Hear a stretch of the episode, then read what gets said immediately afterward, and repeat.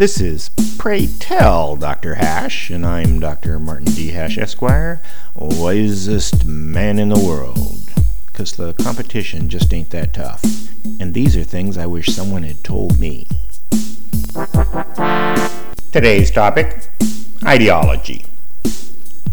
Every complex decision begins by answering the most fundamental question, one on which all subsequent answers depend.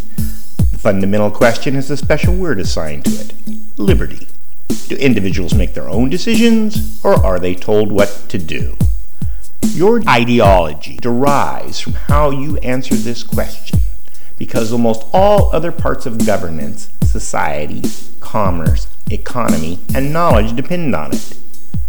Governance divides between democracy, where everyone is to decide who leads us, or leaders are selected for us. In a society, are there implicit obligations on people called morals and values?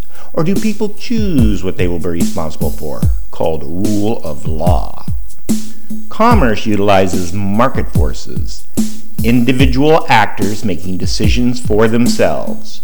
But a few times in our history, there have been price controls and rationing, a top down command approach. The choice of economy, capitalist versus Marxian, decides whether the focus is on owners or workers.